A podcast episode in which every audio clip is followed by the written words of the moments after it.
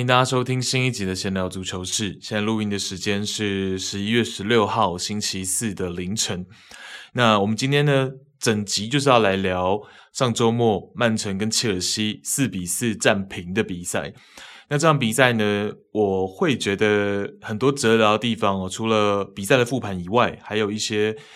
内心戏的东西，还有一些故事性的东西，所以我会觉得我们可以花一整节时间把这场比赛，毕竟四比四真的非常的难得哦，那我觉得是很值得我们花一集来复盘跟分享的。那我会想要调换一下顺序，那我希望可能前半段我们先来聊一下 Raheem Sterling、Cole Palmer 跟。瓜帅还有曼城之间的这个故事性的东西哦，然后还有这个我想要分享啊，或者是我的一些想法。那后半段我们再来聊这场比赛技战术的部分然哦，比赛的复盘的部分我们放在后半段哦，所以会是这一集的一个顺序。OK，那前半段呢，我想先从 Ryan s t o l l i n g 的这个生涯开始来当做是一个开头。Raheem Sterling 是利物浦队史第二年轻在英超进球的球员。二零一二年和雷丁的比赛，Sterling 当时年仅十七岁又三百一十七天，队史仅次于 Michael Owen 的十七岁又一百四十四天。一三一四赛季也是赫赫有名，利物浦三 S 组合合攻六十一球的赛季。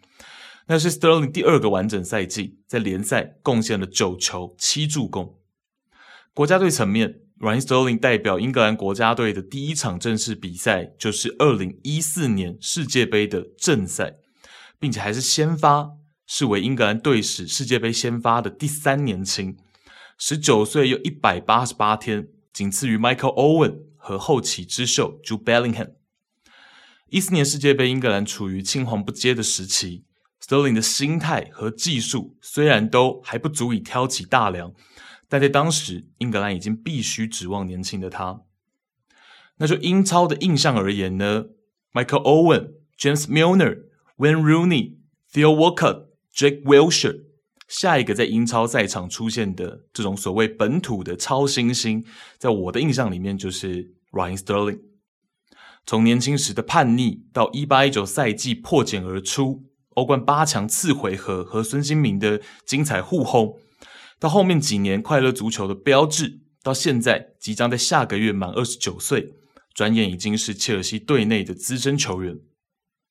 Sterling 见过 Steven Gerrard 对英超冠军的执念，见过利物浦一三到一五年稍纵即逝的兴衰，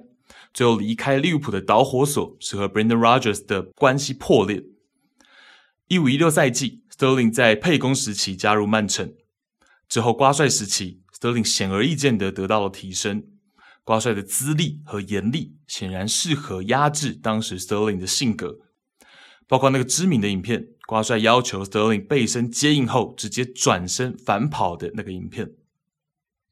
四个英超冠军，但伴随时间和新援，Sterling 的重要性慢慢降低。二一二赛季是 Sterling 在瓜帅时期上场时间最少的赛季。每个人都希望感到被需要，足球也不例外。当你竭尽全力牺牲一些孩子的生日，然后得到某种方式的对待时，这是令人失望的。当时我很生气、愤怒，但他已经过去了。这是 Sterling 的说法。离开曼城的时候，那瓜帅的说法是什么呢？如果你强迫一个人留下来，而他不想留下来。你怎么能从他那里得到最好的东西呢？这是不可能的。那截止现在，在瓜帅执教生涯当中，Sterling 的上场时间仍是非门将的第二多，也是唯三为瓜帅攻入一百二十个进球的球员。瓜帅在用人方面，在以球队胜利为考量的前提下，是很冰冷的，这是我们知道的。Sterling 是在二零二二年夏天离开，但在前一年已经有许多的相关消息，包括他个人在二一年的十月份曾经这么说过：“如果其他地方可以获得更多比赛时间，我对此持开放态度。”同一周，瓜帅在发布会上有所回应。Sterling 是我们的球员，希望他能成为我们的重要球员。他想要更多的上场时间，就像 Riyad Mahrez 不上场时他会抱怨；Job Cancelo 不上场时他会抱怨。有些球员当他们一直想上场时，他们就会抱怨。但我无法保证每个球员会踢多少时间，他们总是必须在球场上说话，那是最好的时机。我对 Raheem 和每个人的期望是快乐，他们必须满足于来到这里，他们必须喜欢待在这个俱乐部。如果情况并非如此，他们可以自由的做出对他们最好的决定。对球员和他们家人来说，这是最重要的事情。想多上场，我完全能理解。我也曾经是球员，我也不例外。所有人都想踢每场比赛踢满九十分钟，但我不能向他们保证这个。他们必须在每一次训练时证明自己，并努力在球场上找到快乐。OK，那对于瓜帅的这个快乐说呢，我自己整理了几个重点。一是球员教练身份立场的不同，二是曼城的阵容，我们知道人才林立，所以竞争差距并不像其他队这样明显。加上瓜帅调兵遣将的方式，很多时候除他和他的教练团，我相信外人是很难去预判的。这种飘忽不定，对于几名绝对主力以外的球员来说，可能就是未知。也就需要这些球员愿意耐得住性子，愿意在当今球坛最有竞争力的球队之一做出牺牲，以及这些背后存在的上场时间压缩的风险。这绝对没有对错之分，离开更符合一些自尊心强烈、有足够自信去别队扛大旗当主角的球员，愿意在瓜帅麾下牺牲的球员。可能是更加认同这名主帅，或是俱乐部，可能对他们来说不介意当绿叶，甚至能把绿叶想象成主角。有对错好坏吗？快乐听起来像是瓜帅的对答之词，但实际想来却格外中肯，即便有劝退之意，也还是中肯。这是我的想法。那 Cole Palmer 的例子，我想会是当中最平衡的。在这场和切尔西的赛前发布会上呢，瓜帅其实就被问到，他就有去稍微回溯一下。那当然是他的一个说法哦，他就说，呃，Cole Palmer 有找到他说要离队，然后他有跟 Palmer 讲说，哎，Riyad Mahrez 已经离开了，那其实你会有机会在我们球队得到更多的上场时间，但是 Palmer 呢还是很坚持要离开。那我自己的想法是这样，如果转换到 Palmer 的视角。可能呢、哦，对于没有得到过重视的 Palmer 来说，瓜帅那些话的分量有限。而且除了 Mahrez，其他还在队的前场球员原本顺位就在他前面，何况还引进了 Jeremy Doku。因为我们要知道都苦在发甲其实他踢右边锋的时间是远大于左边锋的。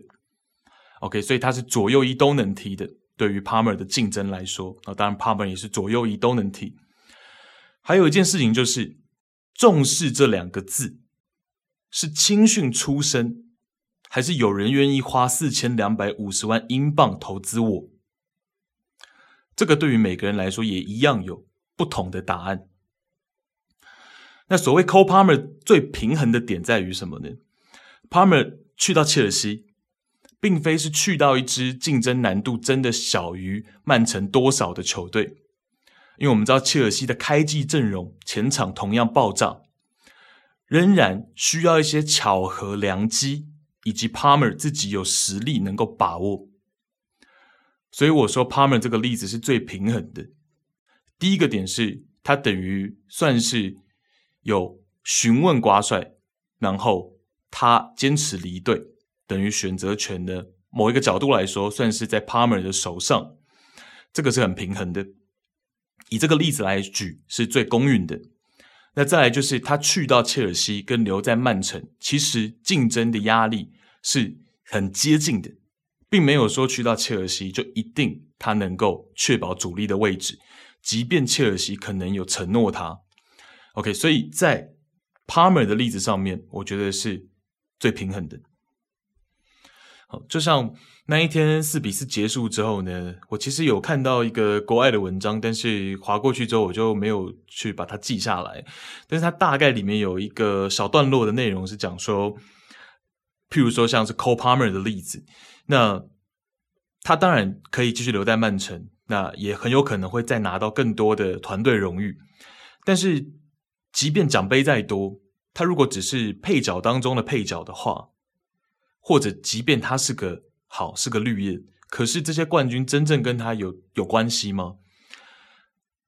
就像我们讲的，一样是球员，但他会有不一样的想法。那这绝对会是某些球员会有的想法。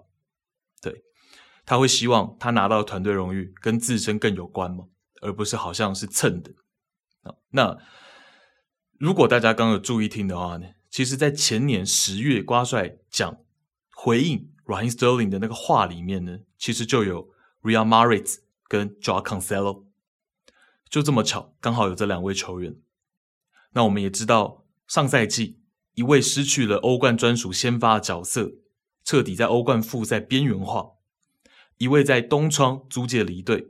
那即便夏天短暂回到曼城，仍然是没办法修复大家的关系。好，基本上从媒体的视角来看，Cancelo 跟瓜帅就算是不欢而散嘛。好，那当然，这些例子都不会是真正符合所谓的“宁为鸡首不为牛后”嘛，它没有那么夸张，这个 range 没有这么大。但是这个词，如果我们把它间距缩小的话呢，其实还是有那样的一个感觉。譬如说，今天 Mahrez 跟 Cancelo 如果效力曼城的这几年，他们是效力在其他的英超球队，在其他主帅的麾下。他们离开英超的时候的掌声可能没有现在多，可是他们的个人成就是有可能比现在多。那所以这就一样是每个球员自己的一个取舍，如同 Sterling 讲的，他可能更在乎的是有没有被重视这件事情。那在和切尔西的赛前发布会上呢，瓜帅说的是，只有小俱乐部才会担心将球员卖给竞争对手。大俱乐部做出的决定是为了三方的利益，球员、两家俱乐部，有时候还会有经纪人。啊，那当时他回应的当然就是说，他不介意把 Cole Palmer 卖给切尔西，他不介意把 Sterling 卖给切尔西。那其实类似的例子还有像是瓜帅来到曼城之后，像是这个 Jaden Sancho，好，其实瓜帅也曾经有讲过嘛。他也曾经劝桑球留在俱乐部竞争，可是桑球有想要去德国的想法嘛？哦，所以其实，呃，我觉得很值得提出来跟大家分享的。然后每个人思考出来的东西可能会不一样嘛？哦，那可能也跟每一个呃，我们作为观众，我们自己自身的性格也会有关。哦，那你可能就会比较觉得说，如果是你，你会想要去作为像是 Brando Silva，像是 John Stones。好，即便像 John Stones 这样子，曾经有两年的时间，两个赛季，他可能真的都是比较边缘，可是他愿意等待。No，那像是 Brando Silva 愿意牺牲，哦，他可能在发甲，他可以一个赛季是双十的成绩，哦，十个进球，十个助攻这样子的成绩，哦，那可能甚至更多，因为随他更更成熟嘛。那，同样的年份，他可能在法甲或是在其他的球队，他可能会有更亮眼的个人成绩。可是他选择在瓜帅的帐下，哦，那其实他也一直都有离队的传闻。可是，哎，持续的仍然是选择去做牺牲，直到现在为止，起码是这样。哦，那所以，呃，每一个人的性格可能做出来的决定会不一样。所以，其实不是我想要聊得很中立，而是我真的在写这些文字的时候，我觉得。嗯，真的很难去定对错。那我觉得其实都有它的道理存在。那就像我前面讲的嘛，Bernardo Silva 跟 John Stones 的例子，或是阿 K 的例子，你要选择接纳瓜帅的调度安排，时而热情，时而冷落，真的也不容易。所以所谓的快乐说，其实算是童叟无欺。哦，真的算是童叟无欺。你知道我第一次看到这个快乐说的时候，我就觉得瓜帅是在做这个应答而已，对答而已。我就觉得听起来这个所谓的什么快乐是最重要的，听起来非常的。但是呢，实际上这样想起来呢，他也没说错。好，如果你觉得在我的麾下去做这些牺牲不快乐的话呢，可以离队，而且我不介意把你卖给竞争对手。哦，所以，嗯，我觉得。这个是我反而四比四结束之后最想要聊的东西，然后我觉得是很很微妙的哦。那再来就是赛前，我不是刚好在这个现实动态有投票说这个 Sterling 跟 Palmer 会不会做庆祝动作吗？这个就比较算是有点巧合哦，因为其实我也不确定这两名球员会不会进球，但是我就忽然间觉得好像可以投票一下。那。这就要稍微再小小的回溯一下喽。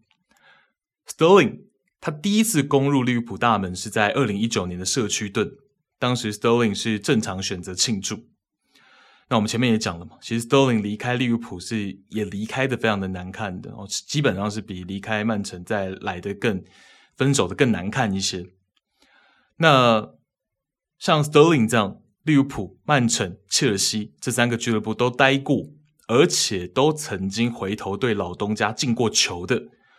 最直接联想的就是当年差点和 Sterling 一起拿下利物浦第一座联赛冠军，所谓三 S 组合当中的 Daniel Sturridge。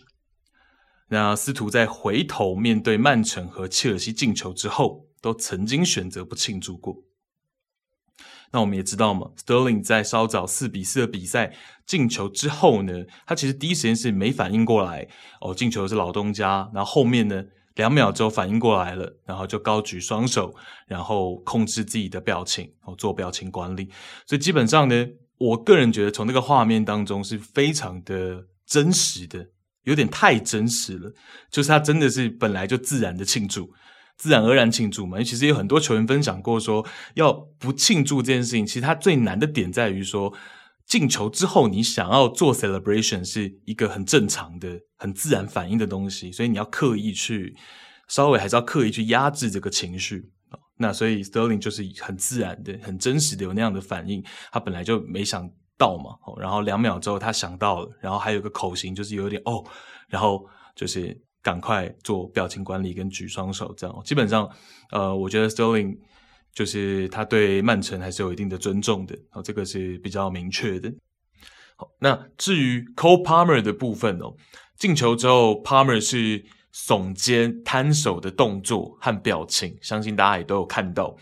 那第一时间我是觉得像这样 Shruggy 的动作是比较微妙的哦，就是我会。猜测说，或许他有所表达，或许跳脱出了我们那个问题庆祝不庆祝的范畴。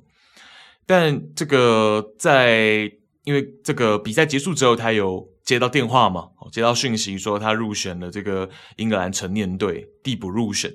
那他就去到成年队，然后在昨天的一个这个记者发布会、赛前发布会上面呢，他就有去做到一部分的解答嘛。他就说：“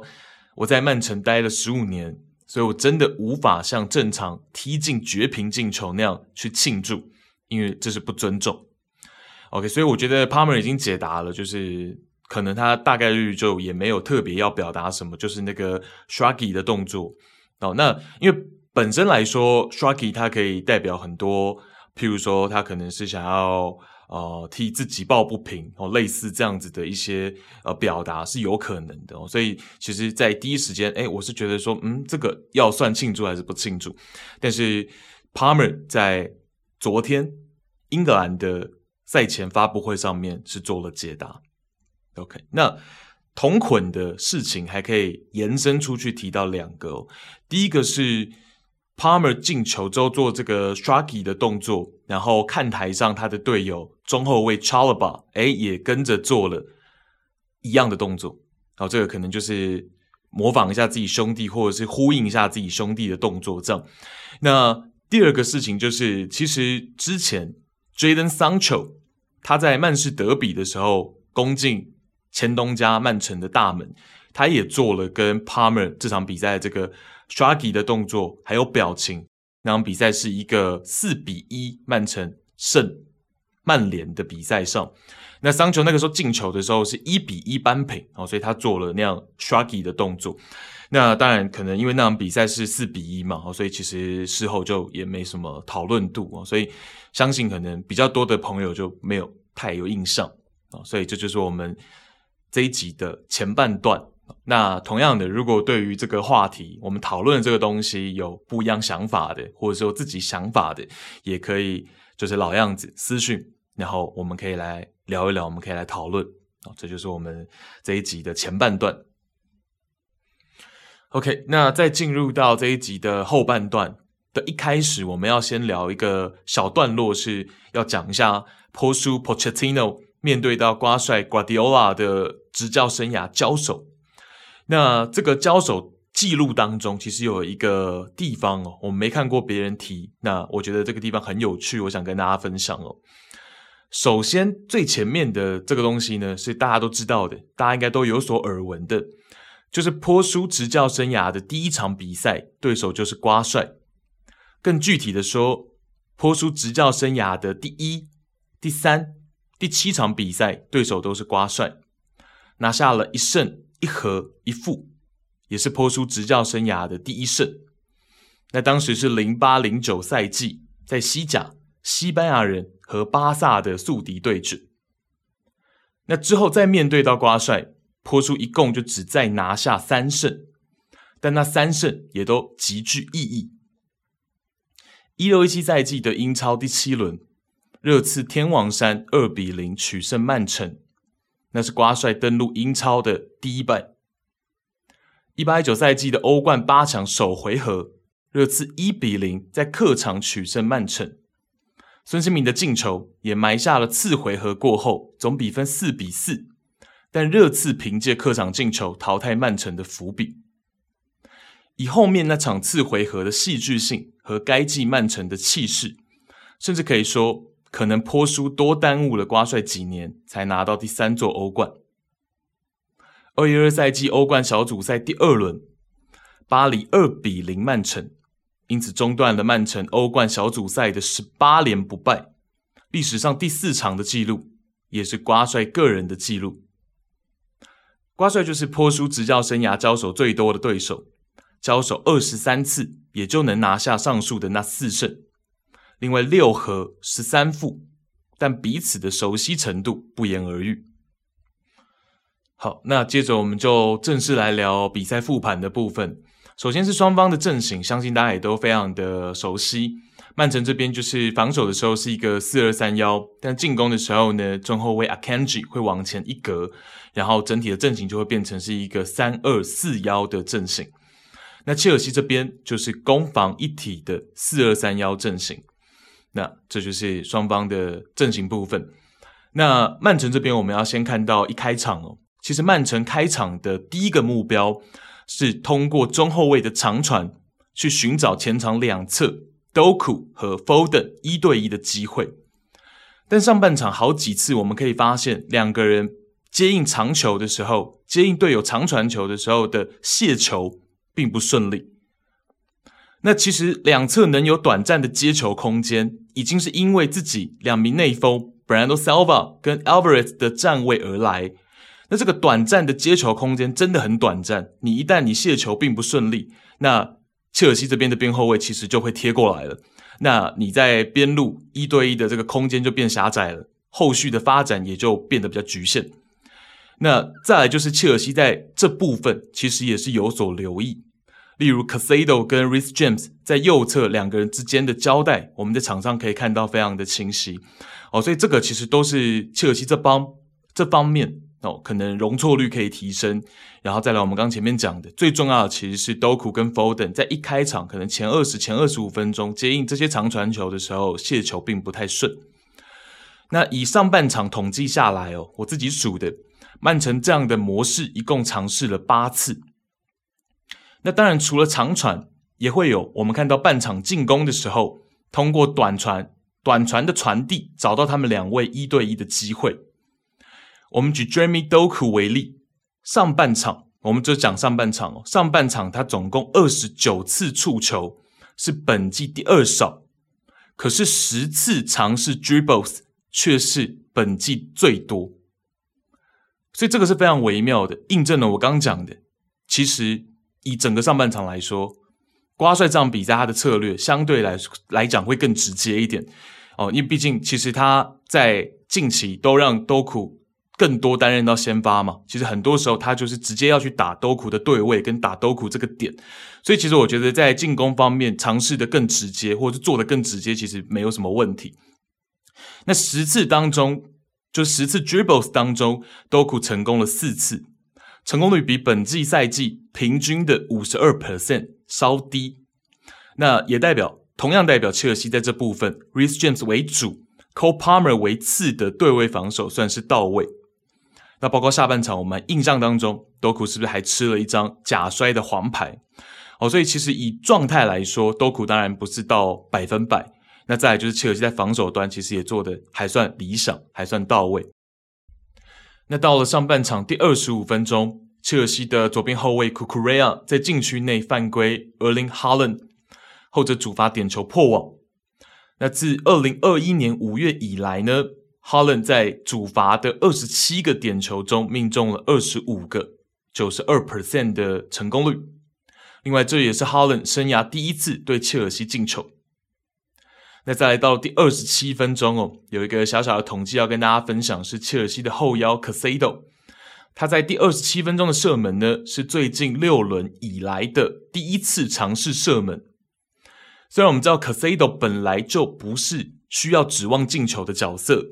但上季最多在布莱顿他也就是两轮没有射门，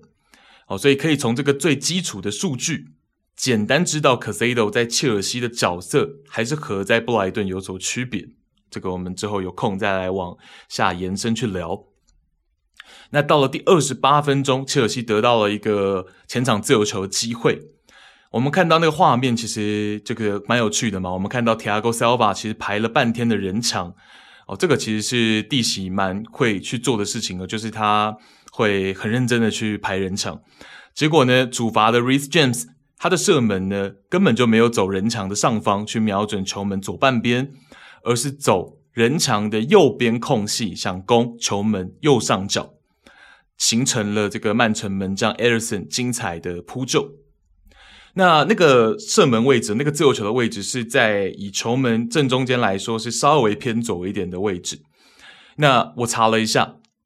，Reece James 英超生涯虽然尚未有过直接自由球破门。但在这个区域主罚形成对手门将扑救的比例是他最高的，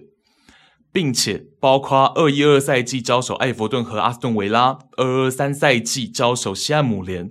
射门方向的选择都相同，都是朝球门右侧而去，只是和曼城的这一次要算是他生涯在切尔西主罚自由球最刁钻的一次。那 Ederson。扑救之后是切尔西的角球开进来，Thiago Silva 在近点头球破门，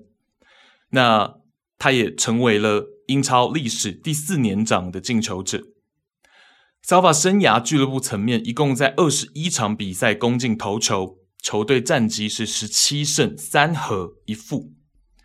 那在上半场的第三十七分钟，切尔西的第二个进球起点是门将 Robert Sanchez 的长传。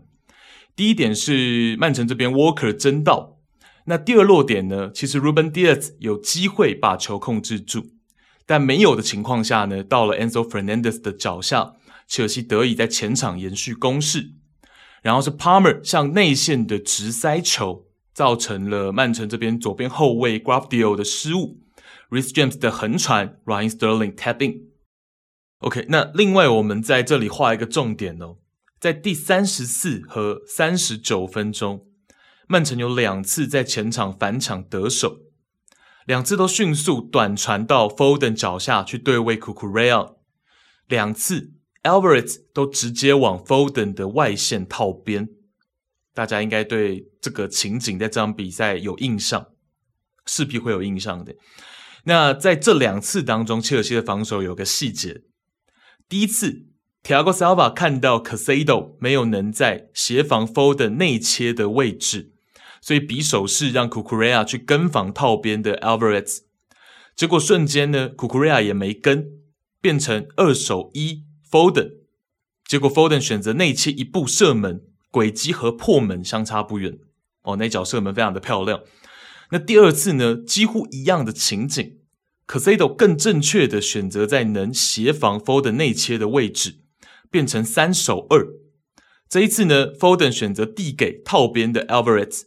但因为更有余裕，Thiago Silva 就能够直接跟防 Alvarez，完成了 block shot。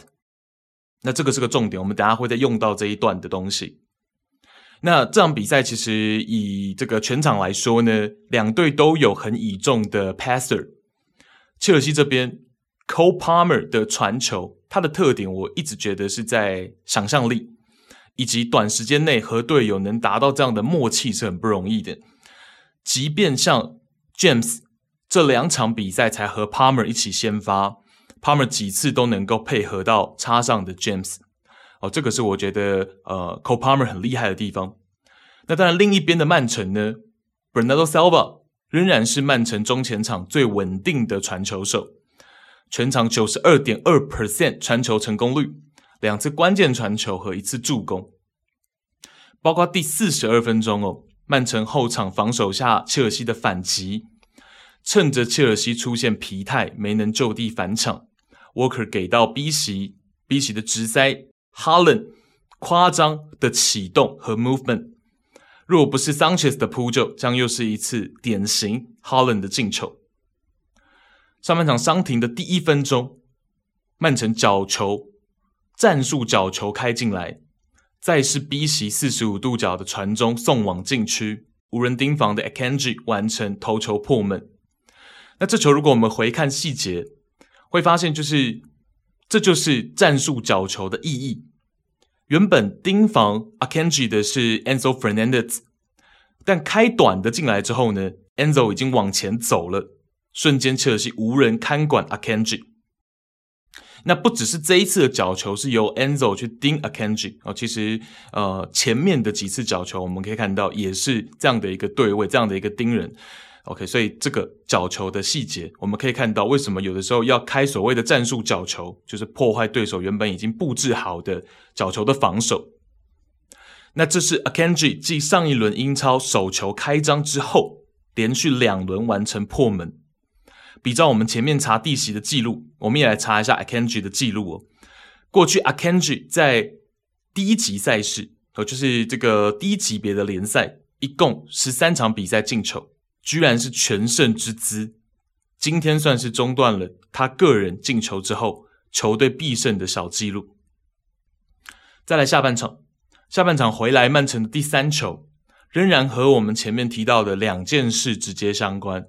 第四十六分钟，切尔西前场自由球，曼城解围出来之后，是落到了切尔西 Gallagher 脚下，Gallagher 在右侧边路想加速下底。结果自己触球出界，从曼城的这个边球开始，后场直边球开始是重点。Thiago Silva 选择留在前场，希望局部施压曼城的这个边球。切尔西的中卫蒂席选择留在前场去施压曼城。结果呢，这个 Gvardiol 直边球进来给谁？给到 Bernardo Silva。观察到是机会的 Bernardo Silva。直接不停球，长传给中圈位置的哈伦。虽然曼城的这一个快速推进只是三打五，但没有了 Thiago Silva，面对到我们前面讲的 Foden 和 Alvarez 的套边就出现了问题。全场这是第三次两个人在这样的场景下去做配合，终于奏效。Overlap 的 Alvarez 精准横传，门前哈伦进球得手。那赛后呢，哈伦也有说一句话，说我以前从未用我的球衣进球过。OK，所以大家知道说这球，但那个时候 VAR 有启动嘛，看一下有没有手球嘛，哦，最后是没有。所以在这个时间点呢，曼城是三比二领先切尔西。那最快达到五十个英超进球，将是哈伦下一个准备扣关的记录。好，这个在艾尔达转播的时候呢，我有听到场豪也有跟大家报告嘛。那他有讲到，这项纪录的保持人是 Andy Cole。Andy Cole 他的第五十个进球是出现在第六十五场比赛中，而目前 Holland 四十九个进球，仅仅用了四十七场比赛，下一轮和利物浦的交手将会是完美破纪录的时机。那之前其实哈伦已经刷过德甲最快五十球的纪录，当时是刚好整数的五十场五十颗进球，然后当初是破掉猎人哥亨特劳的八十五场纪录。那还必须说呢，这场比赛哈伦在中圈位置处理衔接一些快速推进，这个点完成的很理想，包括第五十八分钟，也是 Jeremy Doku 下场前的最后一个 play。哈伦在中圈靠后一点的位置，地面长传转移给了左侧有硕大空间的 Doku。那这也是哈伦这场比赛唯一的长传球。然后 Doku 在得到这个长传球之后呢，他就和切尔西的右中卫 Disasi 有一个 isolation 的机会。那他用了自己招牌停顿过后的变向射门，被 Sanchez 挡住。OK，那接着呢，Doku 就被 Jack Grealish 换下。那实际上，Doku 也算是完成了他该完成的任务哦，在六十分钟左右的时间，尽可能去尝试单兵的突破。只是我们前面也讲了，本场在切尔西防守出色的情况下，成效并没有预想的好。那我再重复一下我的想法，就是我会觉得多库这场比赛，大家画面上看到的不出色，其实跟他自身关系。并没有到百分之百哦，不是全然是他的问题，他的问题只在于今天的状态可能不是最好。好，可是他这场比赛会有这么多的单挑，有这么多的 isolation，尝试这么多的个人突破，其实就是我个人觉得呢，就是瓜帅的一个设计，不然他也不敢这样。说白了，他也不敢这样。那以我刚刚前面跟大家讲的，半场二十九次触球，却有十次尝试 dribbles。这个比例就是这个赛季最极端的，你就可以看出来，瓜帅确实想要这样去运用他，想要让他在边路去做单兵的爆破、单兵的突破。那所以我们要讲的两点哦，第一个就是反复在讲的，切尔西在这个对位上面的防守很好、很出色。第二点就是瓜帅的这个换人时机非常的好，就是好。那我让 Doku 先发，我希望来挑战可能 Reece James 这个对位。从 Doku 这个位置，从 Foden 这个位置去去尝试突破，来让我的进攻虽然可能略微简单一点哦。以曼城来说，可能这样的进攻模式，以曼城来说是偏简单。但是我就觉得，呃，可能瓜帅的想法就是这样，因为确实过去你说 Reece James，你说 Kukurea 的防守一定稳健吗？未必。哦，所以有没有尝试的空间？有。哦，那 Doku、Foden 去尝试。那可是到第六十分钟，第一个 Doku 的能量也开始下降了。再来就是，其实该变换节奏了。哦，所以在那个时间点把 Doku 换下，换成 Grealish 上场，我觉得其实我们要另外讲，就是瓜帅的换人时机非常的好。那我个人的想法哦，买 Doku 和重用 Doku 是瓜帅又一次去洗数据库，去增加对手赛前猜测自己的难度。这是我觉得瓜帅在这几年能够一直保持在英超的顶点，能够在欧战永远都这么有竞争力，一个很大的重点。因为我们知道，通常过去的强队，尤其这十几年的强队，其实你很难永远都保持，尤其是在最好的联赛，在欧战，其实你很难保持好几年的好成绩。哦，可是虽然我们说瓜帅的阵容非常的豪华嘛。好，但是豪华归豪华，如果你的用人、你的战术永远都很固定，其实，在现在呃分析师这么多的情况下，啊，我们上一场跟大家介绍纽卡的分析师团队，那其实你很容易还是会面临到可能开始输球，开始有些连败的发生。哦，所以我觉得瓜帅其实他会有很多这样的思维，他会在阵容当中去做一些出清。补新人的动作，包括新人的类型，甚至我直接让 Doku 去打先发，让 Grealish 去打替补。可是会不会，譬如说像之前打阿森纳的时候，诶 Jack Grealish 就先发了？那这样的模式就让我们想到之前 Mahrez 是欧战欧冠复赛专武的这种概念嘛，对不对？所以其实他就是会有这样洗数据库的一个呃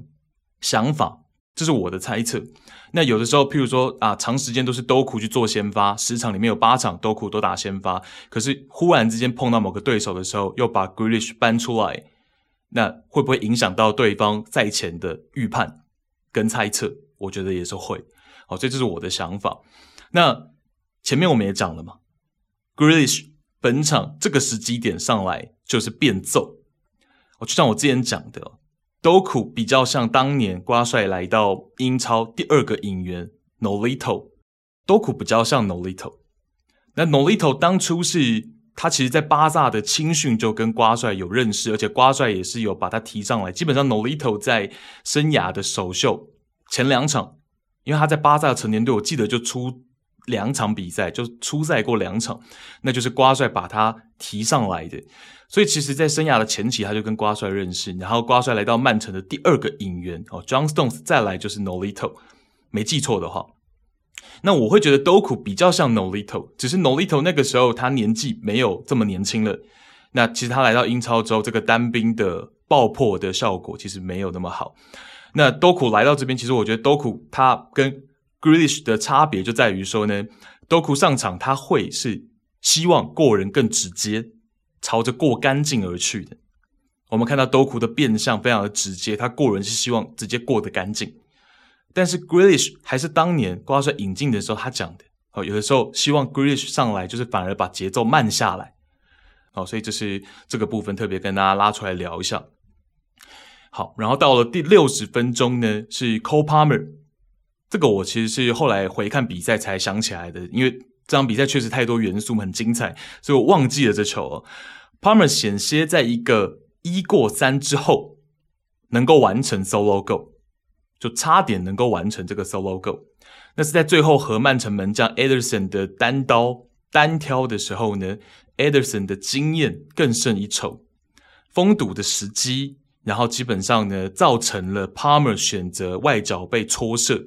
戳直线的一个选择，然后 Ederson 成功的预判到，然后扑掉，好，所以我觉得其实这一个这一个对决也是这场比赛很精彩的。但只是因为其他元素太多了，所以我们可能有些人就其实起码我啦，我个人忘记了这个 play 哦。但其实这个 play 回看的时候还是觉得蛮精彩的。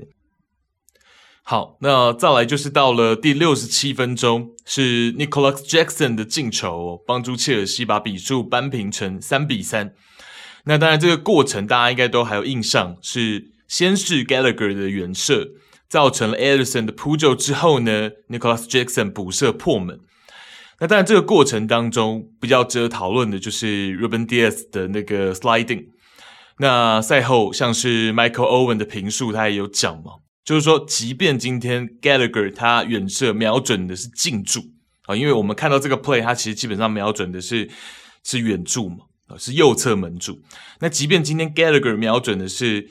左侧的门柱近柱的位置去远射，然后 Dias 有意要去做。Block 要 block shot，那他也不用 sliding，也不用用 sliding 的方式，他其实站着就可以哦。即便他是呃，就是要封堵 Gallagher 进驻的射门的话，那因为 Gallagher 今天是朝着可能球门中间偏右的方向去射门，所以变成说，呃，Ruben Dias 的这个 sliding 看上去就更没有意义哦。然后最后就是因为他的 sliding，所以跟他对位的 Jackson 就有更好的机会可以去做补射。哦，所以这就是这个 play 当中，其实 DS 这场比赛呢，你要说他状态不好嘛，他在防守的一些放铲还是有有一些佳作，然后在禁区的解围次数也很多。哦，在这个在可能半场阵地战，切尔西如果是半场阵地战的时候，DS 的防守还是让人放心的。可是在，嗯。一些 play，譬如说我们前面有讲到的第二落点，他其实能够拿到球，可是他没拿到，然后造成切尔西在前场延续攻势。我们前面有聊到在上半场的一个 play，然后包括这一球的一个 sliding 的一个决策。哦，所以其实 Dias 这场比赛呢，我们不能说他是最好的 Ruben Dias，哦，是会有一些问题的。然后包括在这个最后九十五分钟的时候的那个。造成这个最后切尔西拿到那个点球嘛，就是 Ruben Dias 去犯了这个 Armando Broja 的规嘛，哦，所以其实 Dias 这场比赛的状态可能并不是太理想哦。那其实有可能是他状态不理想，也有可能确实这场比赛的张力，然后包括整个节奏非常的快哦，所以不只是 Ruben Dias，我们看到 Thiago Silva 也有判断错误嘛，哦，所以其实我觉得呃，可能一方面也跟比赛的这个张力有关系。然后再来就是到了第七十五分钟，切尔西这边的进攻哦，Raheem Sterling 前场就地反抢，内切一步之后分给右侧跟进的 Gusto，Gusto 顺势起飞惯用脚的左脚射门，结果射向了空中。那二十岁的 Gusto 目前成年队生涯从里昂到切尔西一共七十三场比赛，他尚未取得过进球。另外在里昂时期，他有过两个乌龙球。哦，所以等于他到目前为止呢，除了乌龙球的滋味以外，他还没体会过自己进球的滋味。那再来呢，就是到了第八十六分钟，曼城从前场右侧的局部配合开头，，B 席和 Foden 漂亮的 one two 配合之后，Foden 横传给禁区弧顶的 Kovacic，Kovacic 一脚出球和 Holland 撞墙后射门被 block，Roger 跟上左脚打门。球打在地席深的右脚上折射破门，这就是我们说的 t i a g o s a b a 也是有判断错误嘛？这个脚其实也是呃，最后造成了这个失球嘛。那那所以我们看到 Robert Sanchez 就很比较无奈嘛，因为这个 play 对他来说就没有什么扑救机会。然后呃，Roger 又来了，其实整个生涯 Roger 的射门几乎过半以上都是在下半场，而且有非常。多的比例可能有快要三分之一的比例是在最后的六十五分钟、七十分钟之后哦，所以 Roger 确实很擅长在关键时刻或者是最后的时刻帮球队进球。那这个进球进完之后，曼城是四比三嘛，然后也就等于呢有一个进球跟 B 席直接相关，然后有两个进球跟 B 席间接相关哦，所以其实 Bernardo Silva 这场比赛的作用还是非常的关键的。还是非常的关键。那再来就是最后我们要讲一下这个球员表现的部分哦。球员表现的部分，曼城这边呢，我们提一些大家可能比较没有去留意到的点跟球员哦。曼城这边的门将 Ederson 哦，他这个赛季的出球呢还是相当的有保障。最近三轮比赛，Ederson 一百零九次短传，成功率是百分之百。长传成功率五十一点八 percent，排名所有门将第一哦，英超所有门将第一，和布莱顿的 Verbruggen 是唯二长传成功率超过五成的门将。OK，所以 Ederson 的这个最近三轮哦，基本上除了长传以外，他的所有短传都是成功的。那这个传球的稳定性还是非常非常的有保障，甚至说有点夸张哦，这个真的是。艾德森的能耐，能够在瓜迪奥拉的帐下当主力门将这么久，绝对不是简单的事情。然后切尔西这边呢，比较隐藏的人物是 Conor Gallagher，哦，其实比较少人提及，但是他是隐藏的功臣哦。连续两场比赛，Gallagher 传球的成功率都超过九十五 percent，打热刺、打曼城。本场三十八次短传完成三十七次，最近四轮场均三点二五次的关键传球。那因为呢，这个 Enzo Fernandez 在第六十四分钟被换下嘛，啊，那被换下之后呢，Gallagher 就等于退后一格为后腰，所以这场比赛他是踢了前后两个位置。那关键传球方面，我们可以说他慢慢相似于水晶宫时期。那传球稳定性、后场推进时的位置感，是他正在逐步加强和展现的地方，尤其是譬如说。后半段移到后腰的位置，位置感就很重要嘛。就是当切尔西要从后场推进的时候，甚至面对到曼城一定的高位施压的时候，Gallagher 的站位怎么样去接应中卫的传球？其实我觉得 Gallagher 在这方面，从这赛季他后腰的经验越来越增加以来，到现在为止，我觉得在这块他确实是又有所加强啊。这是 Gallagher 的部分。好，那。大概就是这样哦，因为后半段呢，譬如说伤停时间最后那个 Broya 的制造点球，我们刚也聊过了嘛，啊，那基本上 Broya 的那个停顿一拍非常的漂亮，哦，那这个这个造成了 Ruben Dias 的犯规嘛，然后最后 Cole Palmer 的点球，我们在前半段也跟大家聊到过了那一段的呃部分哦，Palmer 的心路历程等等。所以大概就是这样，这样比赛。那我觉得我们先讲切尔西的部分好了，整体的部分哦。第一个要讲的就是 Pochettino，他是一个很特别的教练。我觉得切尔西很幸运的就是，起码在这个乱世当中找到了一个我觉得算是很适合这个时机点的教练。第一个就是 Pochettino，他在更衣室的处理，他跟球员的关系通常都是偏好的，这个部分是他很擅长的，跟他的个性有关。那再来就是呢，Pochettino 他其实我觉得算是一个强板的神经刀的教练，就是他。你很难去定义说他在哪一块特别强哦，可是他确实也没有特别短板的地方。首先，他的战术口袋是深的，然后再来就是呢，他赛前的部署有的时候是会出乎意料的。这个部分，第一次执教，应该说上一次执教热刺的时候，其实就有所展现。我们以前在 Podcast 节目里面也跟大家聊到过，就是呃，在。一六一七赛季的时候，那个时候 Pochettino 是执教热刺嘛，然后 Conte 是执教切尔西，然后那个时候在开季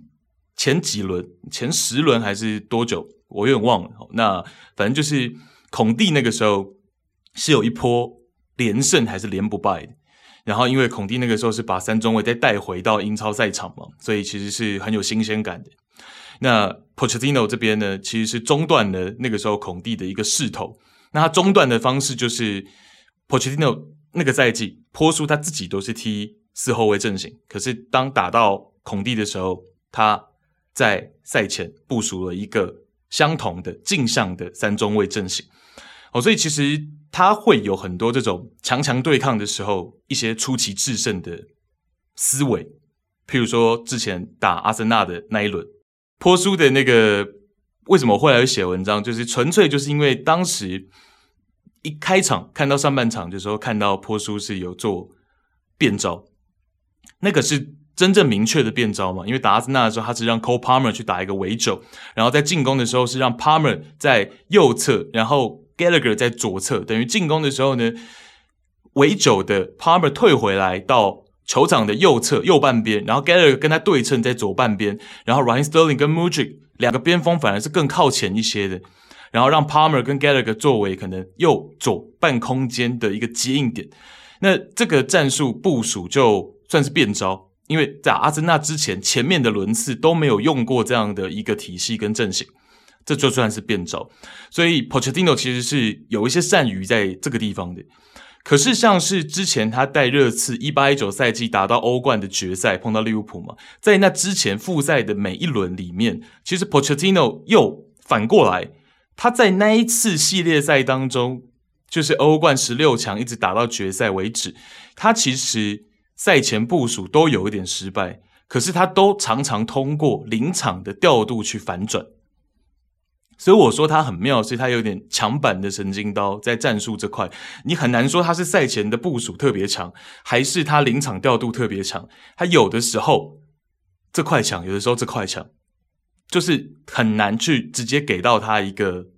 标签。对，那所以我觉得呢，其实 Pochettino 的比赛是很有趣的嘛。哦，那像是这个赛季切尔西是有点这个。劫富济贫嘛，打 Big Six 的球队到目前为止，打阿森纳是平局，打利物浦是平局，打曼城是平局，然后打这个热刺是赢球。所以其实目前为止，波叔上任以来呢，打 Big Six 的球队是还没有输过球的。但是打一些可能相对中下游的球队，反而会输球甚至和局哦。所以其实。这个是波叔的部分，要先跟大家聊的，在这里。好，那为什么我觉得在乱世当中很适合？我们如果今天是讨论一支球队要夺冠，那可能我们要再延伸很多东西，很多层面。但如果是在乱世当中，我觉得波叔就是特别适合，就如同我刚讲，跟球员的关系，然后以及他的战术的一些口袋深度，然后然后他针对强队，起码他不落于下风，未必会落于下风的这个点，所以我觉得呢，可能很适合切尔西目前重建的这个阶段。那譬如说像是 Gusto 的部分哦，这边也可以跟坡叔去做一个连结，就是我刚刚呃录这段之前想到的，就是其实大家如果仔细去看 Gusto 上场之后，Gusto 也是在第六十四分钟取代 Reece James 上场的嘛。那我自己的观察是觉得这场比赛 Gusto 上场之后，除了射门的除除了那一脚射门以外呢，其实他在这场比赛后半段的发挥是很好的。哦，那包括就是说他在局部后场哦，后场右侧的局部面对到曼城局部的施压的时候，他的处理球、盘带、短传是相对冷静的。然后包括他助攻的时机点，其实那些 timing 都是很好的。那我自己觉得波叔对于 Gusto 的一些安排，他也会有自己的思考。那当然，我们前面之前的集数也跟大家聊到过，就是说，Gusto 跟 James 之间，Gusto 是不讳言，他是敢于跟队长去竞争的嘛。不是说他们关系不好，而是 Gusto 也有这样的野心，他不想要服弱。那这是就是我们可以往后去看，Pochettino 在这一块到底是不是真的有能耐？其实这个点很重要。我觉得 Gusto 的培养，我们就可以看到波叔的能耐到哪里。那当然，如果切尔西中途把 Gusto 卖了，那就。验证不了，呃如果没有的话，其实我们可以看一下 Gusto 的培养，因为我觉得其实波叔算是重视这名年轻的边卫。然后我其实觉得 Gusto 除了射门以外，其实在进攻的其他层面也是有潜力的。因为 Gusto 在今年的赛季，他在半空间，就是他会从边后卫的位置移到半空间，移进去半空间去接应啊等等这个任务。在切尔西的右边后卫，不管是 James 还是 Gusto 这两名球员，其实都有。那 Gusto 做这件事情不会逊色于 James，然后包括 Gusto 的上前助攻的一些时机点等等，我们刚讲的那些东西，其实我觉得他都有展现他进攻端的一些潜力。OK，所以从 Gusto 我们就可以来观察哦，在培养球员这块，波叔的功力是不是仍然尚在？哦，因为我们知道在热刺，不管是 Harry Kane、孙兴敏。Daddy Ali，哦，其实很多的球员都跟波叔的培养是脱离不了关系的，哦，所以其实这块也是我很好奇的。然后再来就是，呃，就是一些基本的嘛，哦，波叔我们之前打阿森纳前瞻也跟大家讲了，波叔的一个高位逼抢本来就是他执教生涯的特色，然后。如同前面所说的，Gusto 的部分哦，然后 Gallagher 的部分延伸出来，就是切尔西这场比赛打曼城，其实他做的最好的地方，就是在应对曼城高位逼抢上是有所提升的，后场倒脚的稳定性，然后包括锋线球员的接应，所以这这这场比赛切尔西的一个一个好的地方。那切尔西这这个赛季，其实他们遭遇战的威胁性是远大于阵地战的啊，所以反过来说呢，就是需要去加强阵地战的这一块。这个环节，然后包括了 Nkunku 复出之后，战术体系会不会再做一番的调整？然后因为 Nkunku 其实有很多背身、策应、撞墙的能力，哦，那所以呢，可能会不会恢复到像是季前赛的时候，切尔西有很多背身做墙的一些战术体系、进攻体系？哦，所以这个就是等 Nkunku 正式复出之后，我们可以来观察。好，那再来就是聊一下曼城的部分嘛。曼城这场比赛的施压数据仍然是比切尔西来的好的。那以这个赛季的英超来说，曼城只有打阿森纳的比赛上是略输阿森纳，在施压数据在 PPDA 值上面略输小数点。哦，其他的比赛曼城仍然都能够比对手在施压数据方面更好。好，所以这是这个部分。然后再来就是讲到施压，其实这场比赛曼城，尤其是在上半场，我们可以看到，当然你。球队跟球队之间，你的施压你都是用部署的嘛？那其实这也都是大家赛前在博弈，因为你不可能每一个点都对得非常的漂亮，除非你是选择用人盯人，那个我们另说。那所以呢，这场比赛曼城打切尔西的时候，切尔西在应对曼城高位施压，我们看到切尔西很多时候在上半场他都选择去往中路，是他的第一时间的出球点，第一的出球点。那曼城在这个地方的部署上面，诶，就没有到这么的完美。并没有这么精良哦，所以其实切尔西常常就是能够第一时间往中路去找中路的队友，然后再往边路去做倒脚，然后能够脱离曼城的高位施压。所以在这块，其实曼城上半场是没有做得很好，然后到下半场呢，这个强度才慢慢的提上来哦。所以其实这个部分是要提出来，然后再来就是进攻端，曼城进攻端，我们最前面也跟大家提到了，我个人是没有什么意见，我觉得其实。第一是切尔西的防线，这个赛季给大家的印象其实还是不稳定，还是偏不稳定。然后再来就是，本来曼城的三二四幺阵型，我在一开始最早就跟大家讲过，这个阵型本来就是要利用宽度，然后你要么就是从边路的一对一开始去制造半空间，不然就是反过来，所以其实都是要运用这个阵型的特点嘛。所以我觉得，第一是用这个阵型的特点，第二，本来打切尔西，你化繁为简，去从边锋的一对一出发是没有什么太大的问题的哦。所以问题只是在于说，这场比赛都苦的状态好，还是对手边后卫 Reece James 防守的状态好？那这个不是瓜帅能够完完全全去。思考到的，因为这个得到比赛场上才知道啊，所以其实我觉得这个想法问题不大，问题不大。毕竟你摆多库上来就是要有这样的一个作用嘛。那包括 Phil Foden 其实也是让 Cucurella 在上半场其实有一些疲于奔命的，所以我其实觉得呃，这个进攻的想法上还是没有什么太大的问题哦。只是现在曼城好像在中前场的人手上面，板凳席的手牌上面其实是不太够的。那因为呢，从狼队引进的 Matheus Nunes，其实瓜帅在最近四轮呢是让他坐了三场的板凳，就是三场在板凳上面坐满，然后另外一场比赛只是替补上来上场了十几分钟，所以其实 Nunes 好像没有马上能够融入到团队的情况下，然后 Calvin Phillips 本来就大家知道嘛，哦，所以以曼城现在的板凳席能够上来的，所以这场比赛为什么只有 Jack Grealish 跟 Jimmy Doku 的对位换人，还有 Kovacic 跟 Alvarez 的对位换人，因为其实真的在板凳席上面，中前场的手牌其实不太够哦，所以东窗会不会曼城再补强？我觉得应该是会，我觉得势必是要。那加上 KDB 的这个受伤嘛，所以有朋友问我说：“诶，那 KDB 受伤对曼城的影响？”其实我觉得本身 KDB 的影响力，这个我们都不用再多提哦。那最直接的就是 KDB 如果能先发，就会譬如说 Phil Foden 或者是 Alvarez，其中一张手牌就可以放到板凳。那这个其实就，呃，在整个比赛的情势，在掌握比赛情势，或者是在影响比赛情势方面，就会来得更有余裕。那所以，其实最直接的影响，我觉得是这样。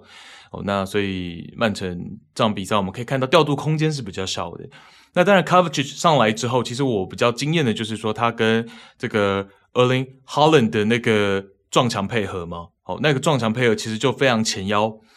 的东西，哦，所以我觉得呢，其实那个 play 可以看得出来说，Kovacic 是清楚他上场之后是要做什么的。